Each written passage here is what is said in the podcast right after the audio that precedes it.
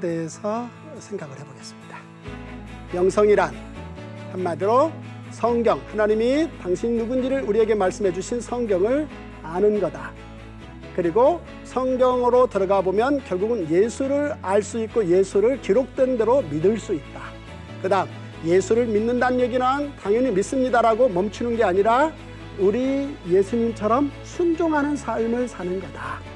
그 다음 더 나아가서 늘 하나님께 순종하는 삶은 하나님께서 기적을 체험해, 체험시켜 준다는 거예요. 30배, 60배, 100배의 결실을 맺게 한다는 겁니다. 그리고 끝까지 죽는 그 순간까지 하나님의 영광을 위해서 사는 거다. 이 다섯 가지를 통으로 묶어서 알고 믿고 순종하고 체험하고 영광 돌리는 삶이 하나님께 영적으로 사는 삶이다. 이렇게 가르쳐 주면 좋겠습니다.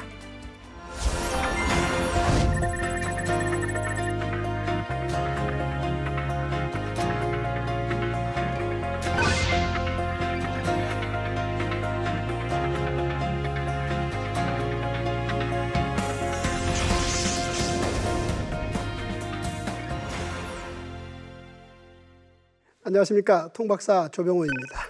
이 시간부터 한 다섯 번 정도는 성경 전체 큰 그림과 분위기를 다섯 살 혹은 열 살 된 우리 아이들에게 어떻게 이야기해 줄까? 이 부분과 관련해서 어, 말씀을 드리겠습니다.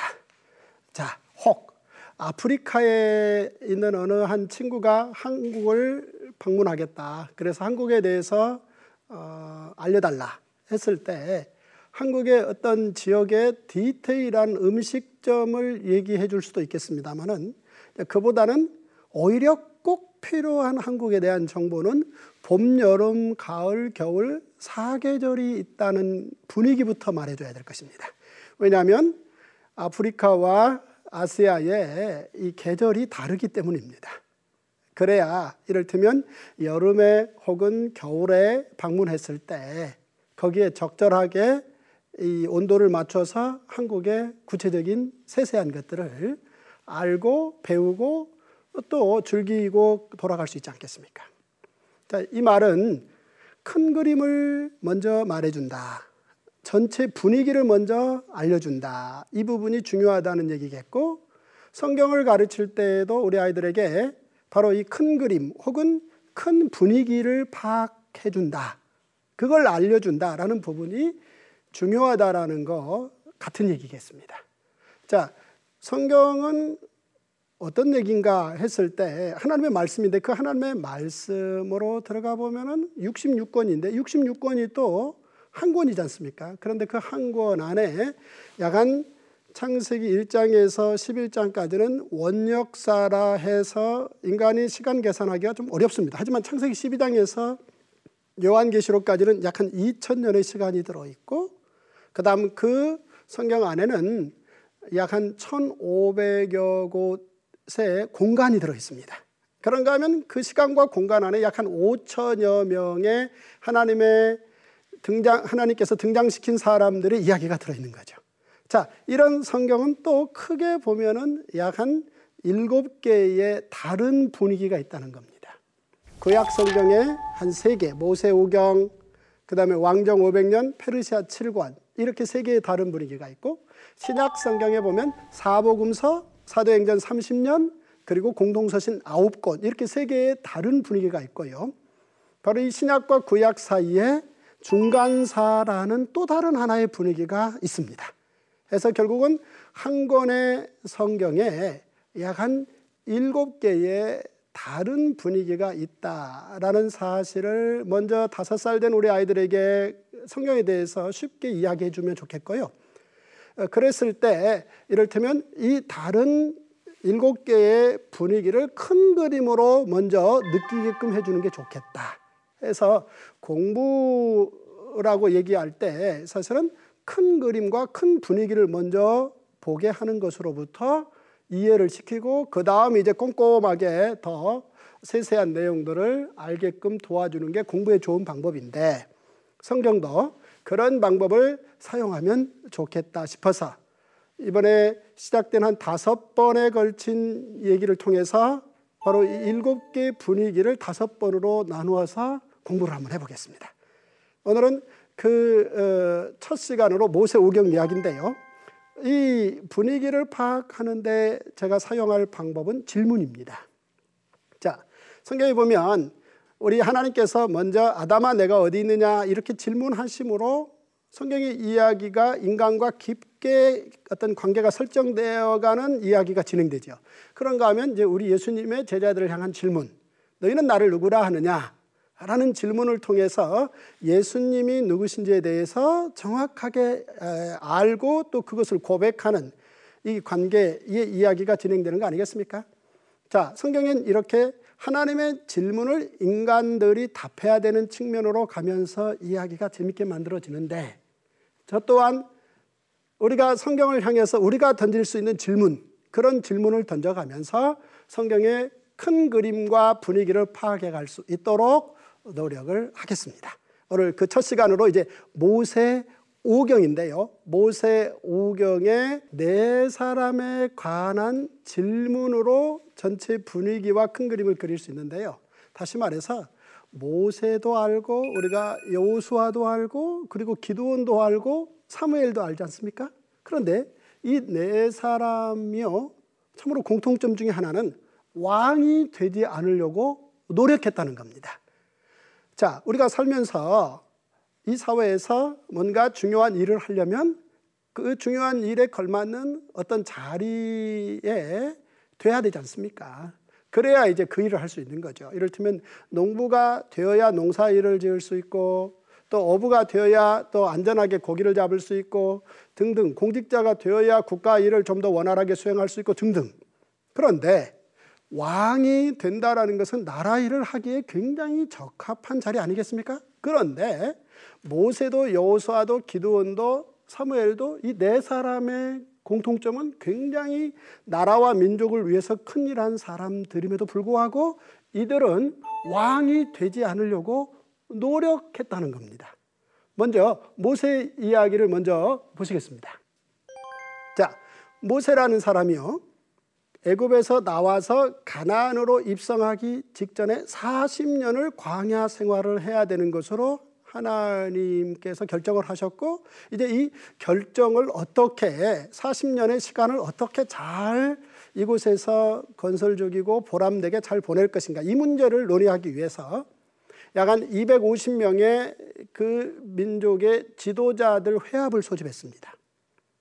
상당히 많은 사람들이 참여를 했죠. 그런데 보고가 들어오기를 이 다담과 아비라는 아비람이라는 이 두 사람이 그 모임에 참여하지 않겠다는 겁니다. 근데 그 참여하지 않겠다는 이유도 건강상의 이유라든지 한 여타한 어떤 사적인 이유가 아니고 모세가 그 회합을 소집한 의도가 마음에 들지 않고 그 의도에 도와줄 수 없어서 참여하지 않겠다 이렇게 답신이 온 겁니다.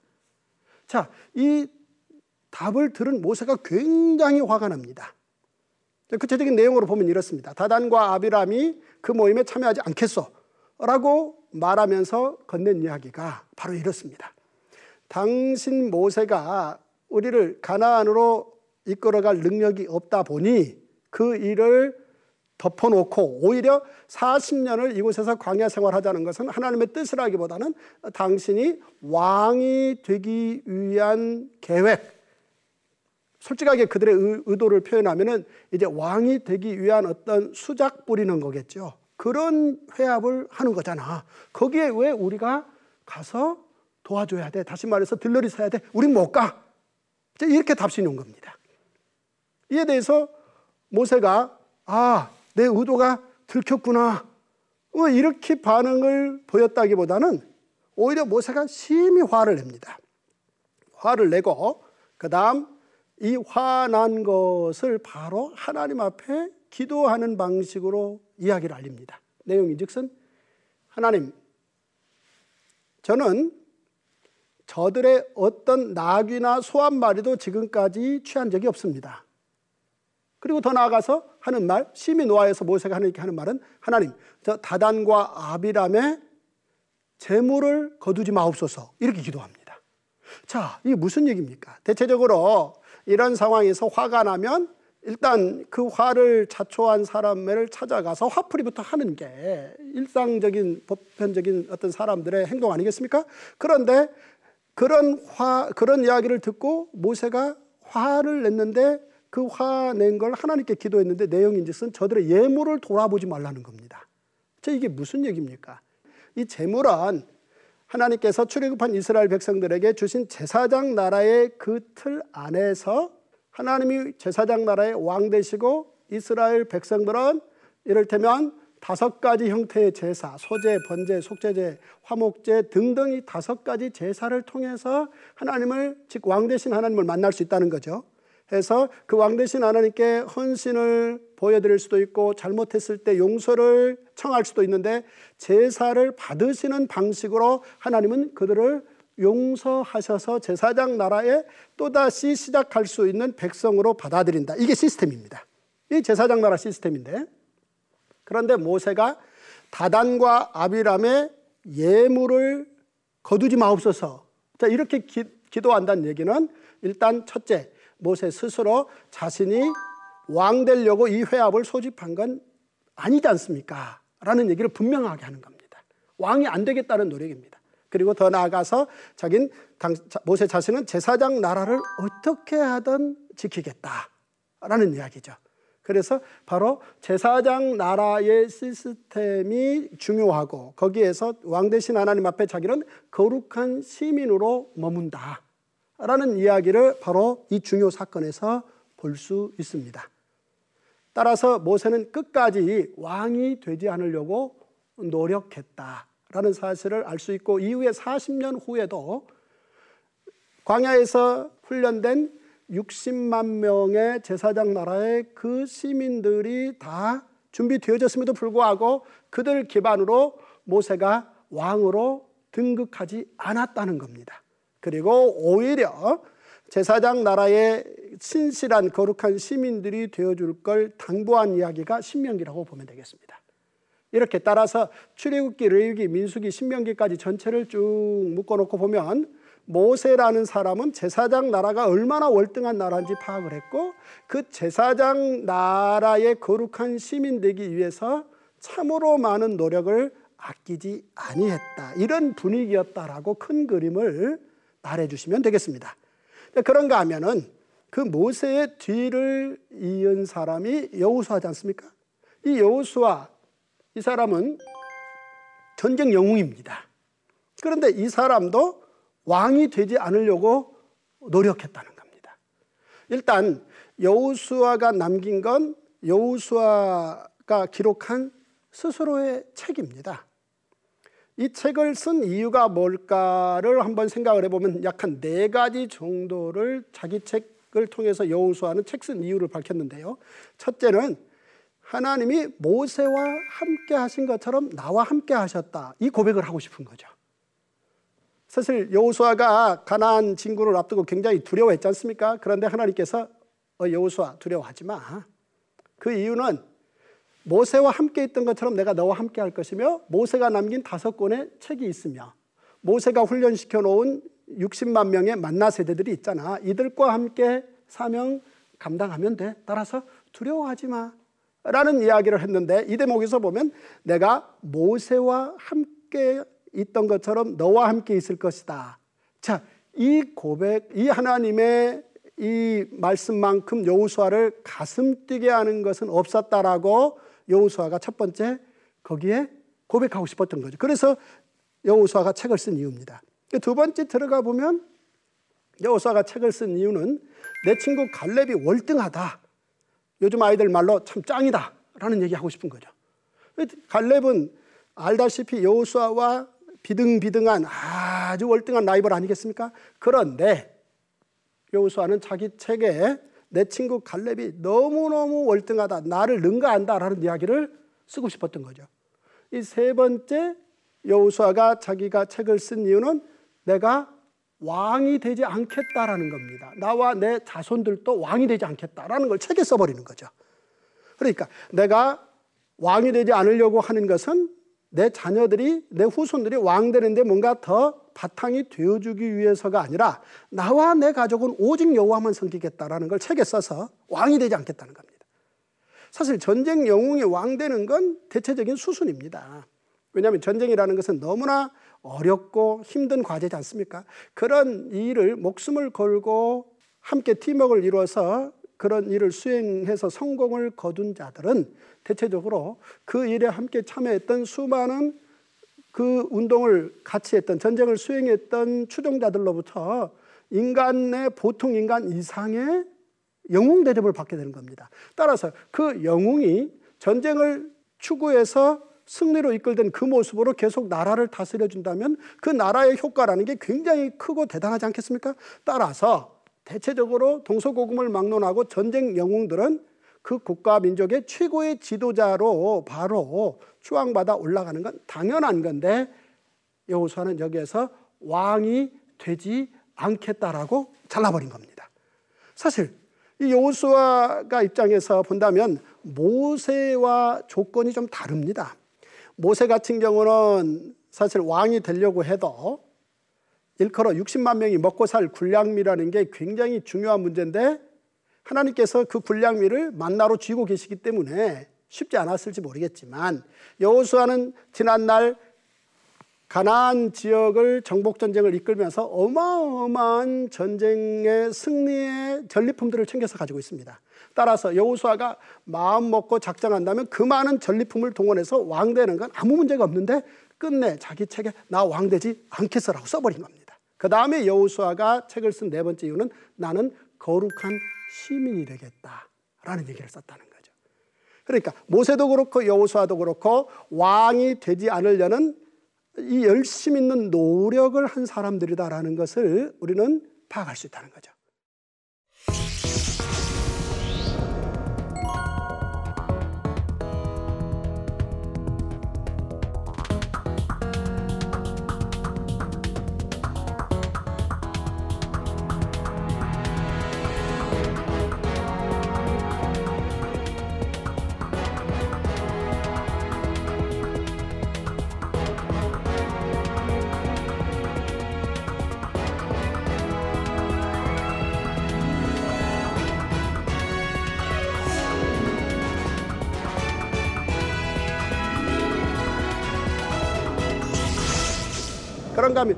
뒤에 등장한 이 기드원이라는 사람도 만만치 않은 지도자지 않습니까? 이 사람도 들어가 보면 왕이 안 되려고 노력했다는 겁니다. 기도원의 사람들이 300 용사로 어, 인정받는 거 이유가 몇 가지가 있습니다. 어, 첫째, 이 네 가지 정도 기도원의 그 300명이 용사로 인정받는 네 가지 정도가 있다면요. 첫째는 이들이 겁먹지 않았다는 겁니다. 자, 생각해 보세요. 기도원이 깃발을 들었을 때 3만 2천 명 정도가 모였는데 그 중에 2만 2천 명이 겁먹고 있었어요. 왜 겁먹고 있었겠습니까? 당연히 그들 3만 2천 명의 숫자보다 상대의 숫자가 더 많았다는 겁니다. 그래서 2만 2천 명이 겁먹고 있었는데 하나님께서 야 겁먹는 자 빼자 해서 2만 2천 명을 뺐습니다. 그래서 이 만 명을 데리고 우물가를 뛰어가게 합니다. 그래서 물을 마시게 하는데 300여 명은 창을 들고 물을 마셨고 9,700여 명은 그냥 물을 마셨지 않습니까? 그 9,700여 명을 일단 뺍니다. 그리고 300명만 남았습니다. 자, 이 3만 2천 명에서 300명이 남았다라는 건 너무나 적은 수가 남았는데 이 사람들은 첫째, 그 많은 사람들이 줄었음에도 불구하고 겁내지 않는다. 그 다음, 이 사람들이 물을 마시면서도 놓지 않았던 창을 놓으라니 놓습니다. 그리고 그 창 잡았던 손에 횃불 항아리 나팔을 들라는 그 요구에 순종합니다. 그리고 이들이 밤 깊은 밤에 적진 깊숙한 곳으로 조심스럽게 들어갑니다. 들어가서 기도원의 요구에 의해서 항아리를 깨고 횃불을 치켜들고 나팔을 불자 미대한 진영에 자중질환이 일어나서 그 300여 명은 그 장면을 지켜보고 다 돌아 나옵니다. 생還합니다.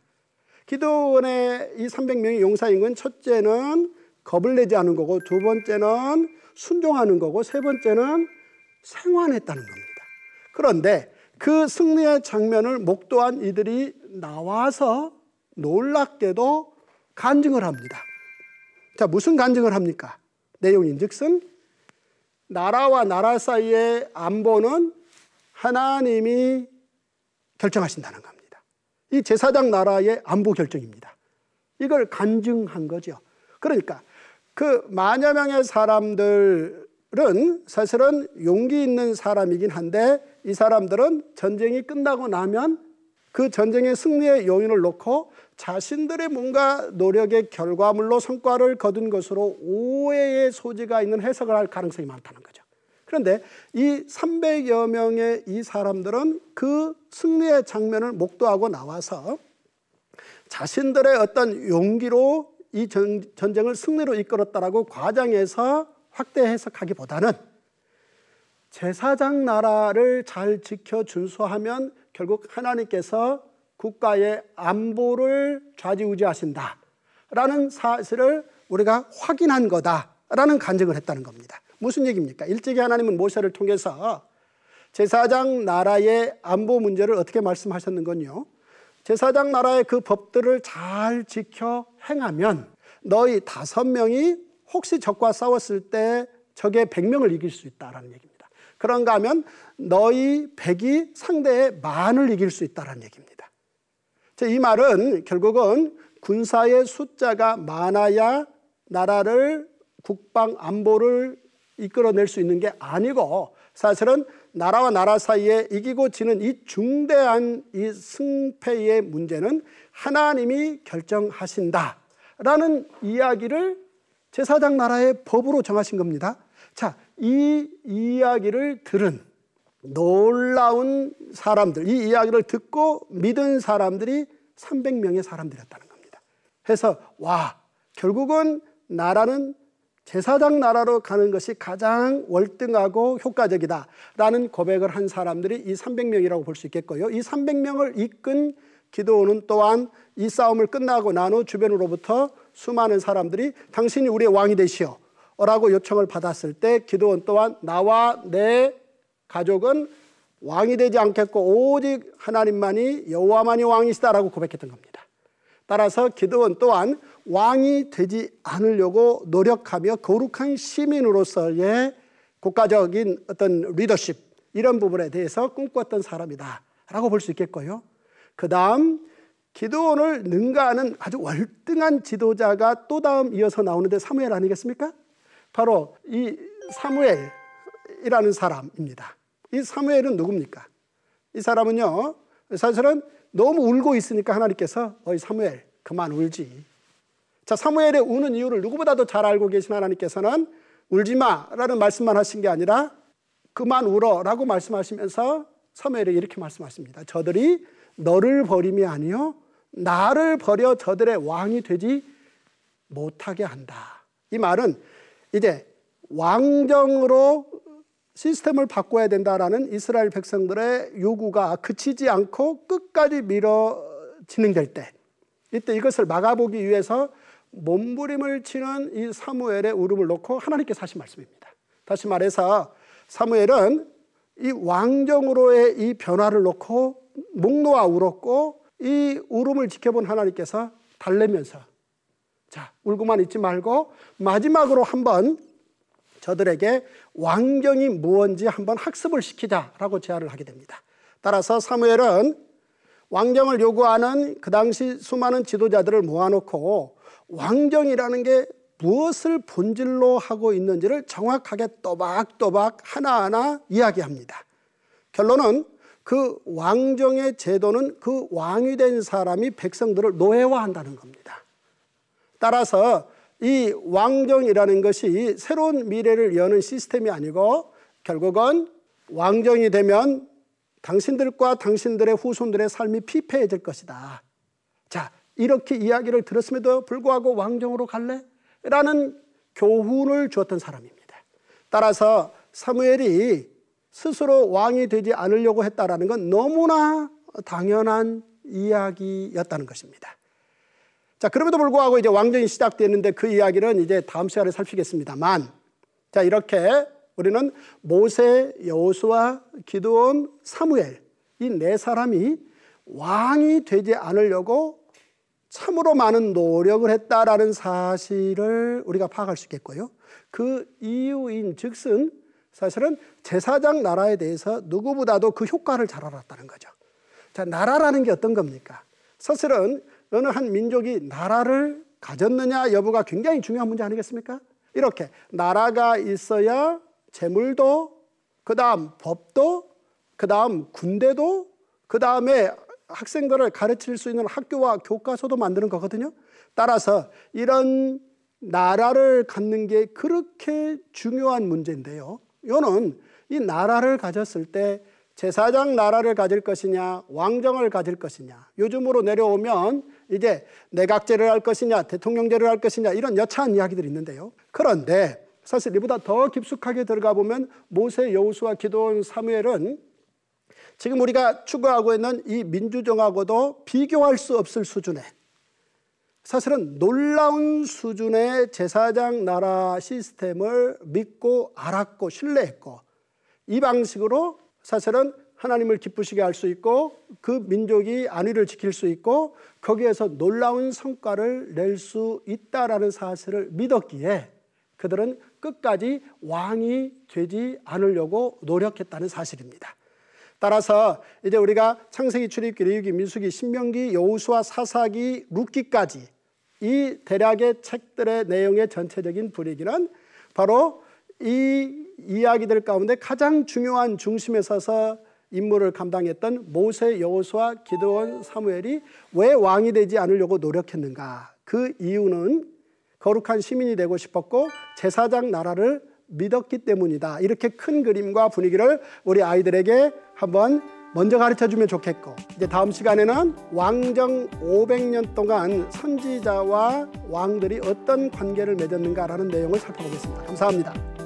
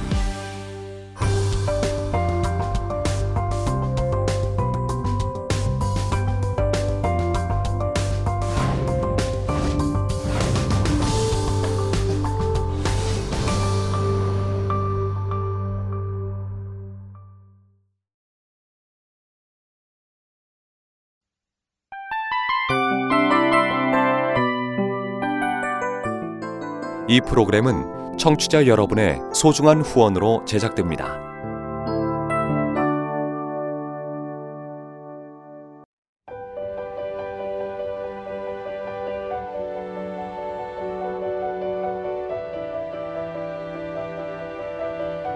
세상에는 수많은 교회들이 있지만 더 깊이 있는 말씀 강해를 찾기 위해 크기로만 교회를 선정하지 않습니다. 보다 좋은 영적 콘텐츠를 더 많이 나누기 위해 방송비를 받지 않습니다. 1년 365일 복음만 전하고 싶어서 우리는 광고를 하지 않습니다. 온누리의 복음을 땅끝까지 CGN TV와 함께 땅끝 성교사가 되주세요